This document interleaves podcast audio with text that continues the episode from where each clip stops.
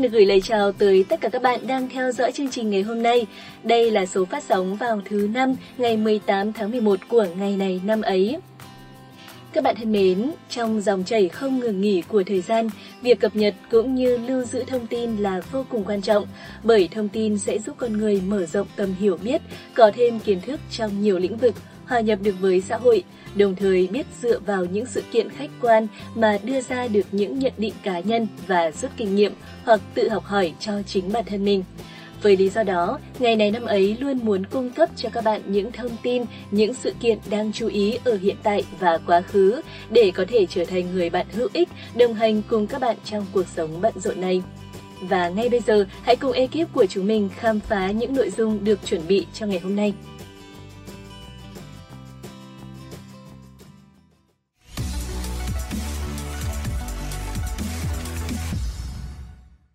Xin cảm ơn Huyền Trang.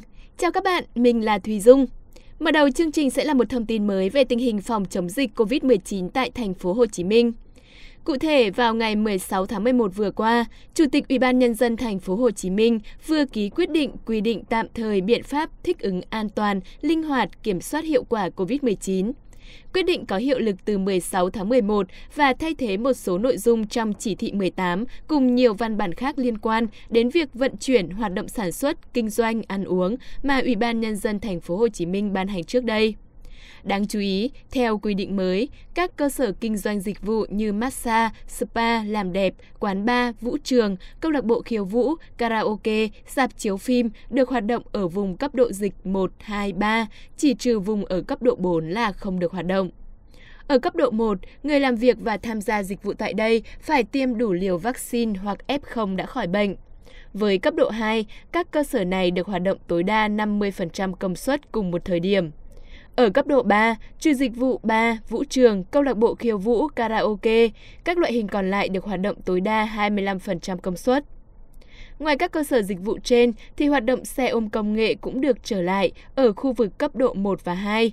Riêng khu vực cấp độ 2 hoạt động không quá 50% số xe của từng đơn vị. Xe ôm truyền thống thì chỉ được hoạt động ở vùng cấp độ 1. Và điều có lẽ nhiều người quan tâm nhất đó là sự thay đổi ở hoạt động giáo dục. Theo quy định mới này, thành phố Hồ Chí Minh cho phép dạy học, đào tạo trực tiếp ở các vùng thuộc cấp độ 1, 2, 3. Riêng với vùng cấp độ 2, 3, thời gian, số lượng học sinh và một số hoạt động phải ngừng theo hướng dẫn của Bộ Giáo dục và Đào tạo, kết hợp dạy và học trực tuyến qua truyền hình. Như vậy có thể thấy, quy định mới ban hành đã nới lỏng khá nhiều về các biện pháp phòng dịch so với các chỉ thị trước đây. Điều này tạo điều kiện cho các hoạt động của người dân được quay về trạng thái bình thường. Nhưng tất nhiên, sự mở cửa này phải dựa trên yếu tố linh hoạt, an toàn. Chúng ta vẫn phải nhớ luôn luôn thực hiện 5K và có ý thức tự bảo vệ bản thân mình các bạn nhé.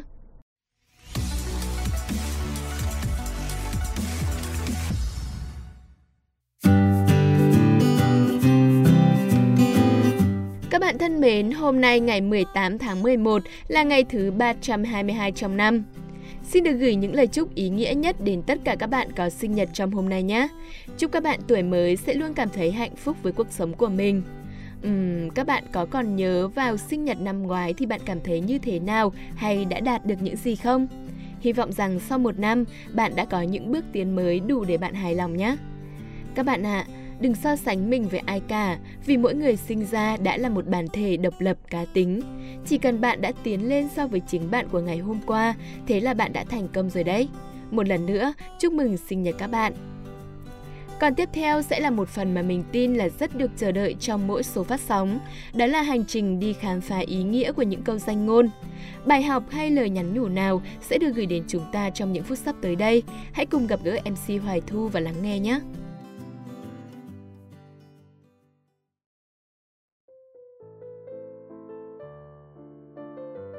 Các bạn thân mến, mình vẫn còn nhớ như in một buổi chiều cách đây nhiều năm. Trong một ngày mùa đông mưa ẩm ướt, ở căn phòng trọ bé nhỏ của mình giữa thành phố xa lạ. Khi những bài hát cứ vang lên từ trình duyệt YouTube đang chơi ngẫu nhiên, thì có một câu hát đã khiến cho mình phải lắng nghe thật kỹ và suy ngẫm về nó. Đó là Người ta thường nói ngày vui thì ngắn thôi, ngày thức giấc bên cạnh một người, ngày nguyện ước ôm trọn vòng tay, Người ta thường nói, ngày buồn thì khó qua, nào đâu dễ quên một người mà mình đã dành hết yêu thương cả một quãng đời. Thực sự đúng là như vậy phải không ạ? Ngày vui thì ngắn thôi, còn ngày buồn thì khó mà trôi. Nhưng dù như vậy, nhất định tới một ngày nào đó, tự chính bản thân ta sẽ bước qua được nỗi buồn của chính mình. Nhà thơ ngụ ngôn nổi tiếng của Pháp La Fontaine đã từng nói rằng nỗi buồn sẽ bay đi theo đôi cánh của thời gian. Đây cũng chính là câu danh ngôn mà chương trình ngày hôm nay muốn gửi tới tất cả các bạn. Thực sự, thời gian có nhiều sức mạnh. Nó giúp ta trưởng thành, giúp ta có được những câu trả lời chính xác, giúp ta vượt qua nhiều nỗi buồn. Ở thời điểm xảy ra sự việc khiến ta không vui, thất vọng hay bị tổn thương, ta cứ nghĩ rằng sẽ chẳng điều gì khiến ta quên đi được nỗi đau này. Nhưng dần dần, khi thời gian trôi qua, mọi việc cứ thế trở nên nhẹ nhàng hơn, rồi chính ta cũng tự vượt qua lúc nào mà ta chẳng hay. Đó là lúc ta có thể điểm tĩnh nhắc lại chuyện quá khứ mà không ai oán hờn giận và cũng không còn để nó ảnh hưởng tới tâm trạng cũng như cuộc sống hiện tại của ta. Chỉ có duy nhất thời gian là liều thuốc hữu hiệu nhất để xua đi nỗi buồn cho ta. Bởi dòng chảy của thời gian sẽ bù đắp cho ta nhiều trải nghiệm mới, nhiều tình yêu thương mới đi qua đủ những cung bậc cảm xúc, những sự kiện, những biến cố trong cuộc đời, ta sẽ nhận ra những nỗi buồn tưởng như không gì có thể bù đắp nổi, hóa ra cũng chỉ là một câu chuyện nhỏ đi qua cuộc đời dài rộng của mỗi người. Vậy nên, những người càng sống lâu, sống sâu, nhiều trải nghiệm thì sẽ càng bản lĩnh và ít bị ảnh hưởng bởi những điều xung quanh. Vậy thì, điều ta cần làm khi buồn đó là chấp nhận và đối diện với nó. Chẳng sao cả, bởi cuối cùng nó sẽ bay đi theo đôi cánh của thời gian mà thôi. Điều quan trọng là đừng quá bi lụy hay đánh mất chính mình trước nỗi buồn.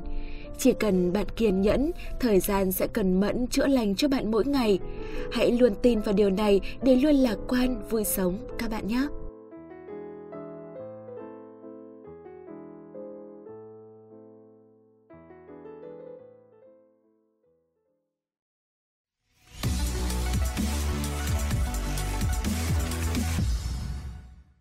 Các bạn đang quay trở lại với ngày này năm ấy số ra ngày 18 tháng 11. Bây giờ sẽ là thời lượng cho phần cuối cùng nhưng cũng là phần chính của chương trình hôm nay. Nếu bạn tò mò muốn biết ngày 18 tháng 11 của những năm trong quá khứ đã xảy ra sự kiện gì thì hãy tiếp tục theo dõi ngay sau đây để có câu trả lời nhé.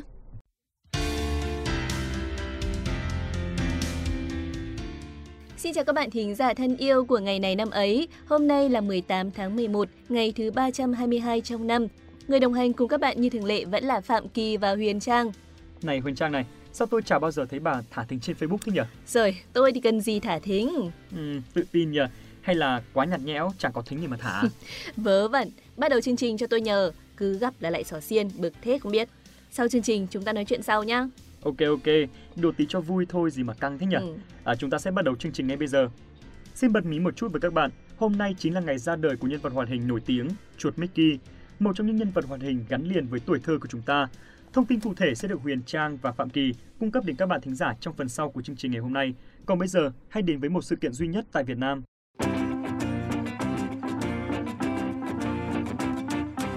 Sự kiện duy nhất tại Việt Nam đó là Mặt trận Dân tộc Thống nhất, tiền thân của Mặt trận Tổ quốc Việt Nam, được thành lập vào ngày 18 tháng 11 năm 1930 với hình thức đầu tiên là Hội Phản đế Đồng minh. Trong suốt hơn 90 năm qua, dưới sự lãnh đạo của Đảng, ở mỗi thời kỳ cách mạng với những hình thức tổ chức và tên gọi khác nhau, Mặt trận Tổ quốc Việt Nam đã không ngừng trưởng thành, lớn mạnh, luôn làm tròn sứ mệnh vẻ vang của mình, đóng góp to lớn vào sự nghiệp cách mạng vĩ đại của Đảng, của dân tộc, củng cố và phát huy sức mạnh đại đoàn kết dân tộc. Mặt trận Tổ quốc Việt Nam là bộ phận của hệ thống chính trị nước Cộng hòa xã hội chủ nghĩa Việt Nam do Đảng Cộng sản Việt Nam lãnh đạo, là cơ sở chính trị của chính quyền nhân dân, nơi thể hiện ý chí, nguyện vọng, tập hợp khối đại đoàn kết toàn dân, phát huy quyền làm chủ của nhân dân, nơi hiệp thương, phối hợp và thống nhất các hành động của các thành viên. Mặt trận Tổ quốc Việt Nam có nhiệm vụ tập hợp, xây dựng khối đại đoàn kết dân tộc, tăng cường sự nhất trí về chính trị và tinh thần trong nhân dân, tuyên truyền, động viên nhân dân phát huy quyền làm chủ, thực hiện đường lối, chủ trương, chính sách của Đảng, nghiêm chỉnh thi hành hiến pháp và pháp luật, giám sát hoạt động của cơ quan nhà nước, đại biểu dân cử và cán bộ công chức nhà nước, tập hợp ý kiến, kiến nghị của nhân dân để phản ánh, kiến nghị với Đảng và nhà nước, tham gia xây dựng và củng cố chính quyền nhân dân, cùng nhà nước chăm lo, bảo vệ quyền và lợi ích chính đáng của nhân dân, tham gia phát triển tình hữu nghị, hợp tác giữa nhân dân Việt Nam với nhân dân các nước trong khu vực và trên thế giới. Thành viên của Mặt trận Tổ quốc Việt Nam các cấp bao gồm tổ chức chính trị, các tổ chức chính trị xã hội, tổ chức chính trị xã hội nghề nghiệp, tổ chức xã hội, tổ chức xã hội nghề nghiệp và các cá nhân tiêu biểu trong các giai cấp, các tầng lớp xã hội, các dân tộc, các tôn giáo, người Việt Nam ở nước ngoài từ ngày 15 tháng 11 năm 1988 đến ngày 20 tháng 1 năm 1999, Ban Thường trực Ủy ban Trung ương Mặt trận Tổ quốc Việt Nam đã phát động trên toàn quốc cuộc thi sáng tác mẫu biểu trưng Mặt trận Tổ quốc Việt Nam và đã nhận được 212 mẫu của 180 tác giả là các họa sĩ chuyên nghiệp và không chuyên gửi dự thi. Trên cơ sở ý kiến của Hội đồng Giám khảo, sau trưng cầu ý kiến các vị Ủy viên Ủy ban Trung ương Mặt trận Tổ quốc Việt Nam tại kỳ họp lần thứ 6, Ban Thường trực Ủy ban Trung ương Mặt trận Tổ quốc Việt Nam đã quyết định lấy mẫu dự thi của họa sĩ Trần Mai làm biểu trưng chính thức của Mặt trận Tổ quốc Việt Nam. Mẫu biểu trưng Mặt trận Tổ quốc Việt Nam hình tròn là khái quát tổng thể cho khối thống nhất của Mặt trận Tổ quốc Việt Nam nhằm tới mục tiêu chung xây dựng một nước Việt Nam dân giàu, nước mạnh, xã hội công bằng, dân chủ, văn minh. Phía trên của biểu trưng nổi bật với hình ảnh ngôi sao vàng năm cánh trên nền cờ đỏ Tổ quốc Việt Nam, kết hợp với hình ảnh hoa sen trắng cách điệu, nói lên hình tượng của Chủ tịch Hồ Chí Minh vĩ đại, người sáng lập và lãnh đạo Mặt trận Dân tộc Thống nhất Việt Nam. Những cánh hoa sen liên kết còn tượng trưng cho khối đoàn kết thống nhất chính trị của mọi người dân Việt Nam yêu nước. Đường ngoài cùng hình vòng cung màu vàng là cách điệu hai nhánh lúa vươn lên, nâng dòng chữ Mặt trận Tổ quốc. Phía dưới là hình ảnh nửa bánh xe, cách điệu có dòng chữ Việt Nam, biểu hiện cho giai cấp công nhân, giai cấp tiên phong lãnh đạo sự nghiệp cách mạng dân tộc Việt Nam. Trên đây là thông tin duy nhất tại Việt Nam ngày hôm nay. Tiếp theo chương trình sẽ là những sự kiện quốc tế.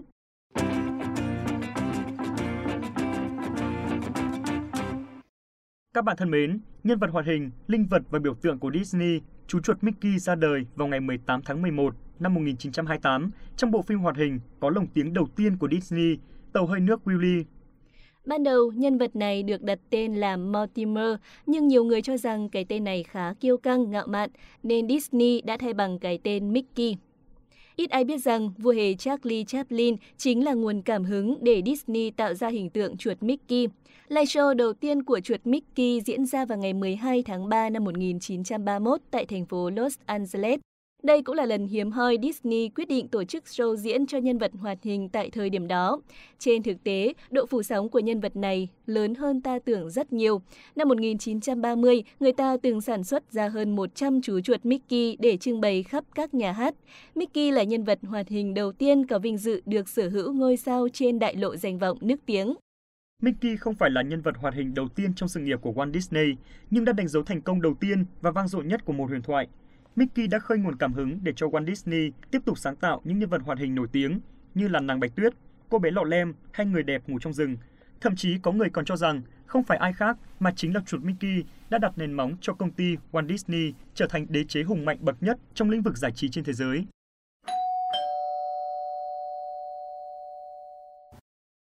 Chúng ta sẽ cùng chuyển sang thông tin tiếp theo.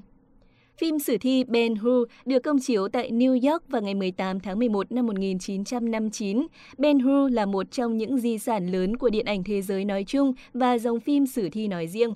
Dù có nhiều phiên bản khác nhau, nhưng bản phim được sản xuất năm 1959 nhận được sự đánh giá cao nhất từ giới phê bình và khán giả hâm mộ. Tác phẩm đã giành tới 11 giải Oscar, bao gồm những hạng mục quan trọng như phim xuất sắc nhất, đạo diễn xuất sắc nhất, diễn viên nam chính xuất sắc nhất, nhạc phim hay nhất và là phim đầu tiên đạt 11 giải Oscar trong lịch sử điện ảnh thế giới.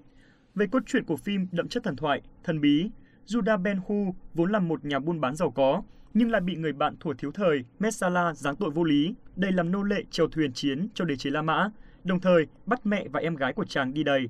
Sau 3 năm, Ben Hu được chuyển sang lái thuyền chỉ huy và được trả tự do vì cứu sống chỉ huy Quinstus Arius. Chàng quay trở lại tìm mẹ và em gái, nhưng họ đã bị chuyển tới thung lũng phong hủi. Ben Hu cứu họ và ba người đã tìm đến gặp Chúa Giêsu để nhờ cứu giúp. Nhưng phiên tòa xét xử Chúa đã diễn ra và Ngài phải chịu án đóng đinh vào cây thành giá. Ben Hu chứng kiến cảnh tượng bi thương cho tới khi Chúa tắt thở và một phép màu nhiệm đã xảy ra giúp mẹ và em gái của chàng được lành bệnh. Đến đây thì chương trình ngày hôm nay xin được khép lại. Cảm ơn các bạn đã chú ý lắng nghe. Xin chào và hẹn gặp lại.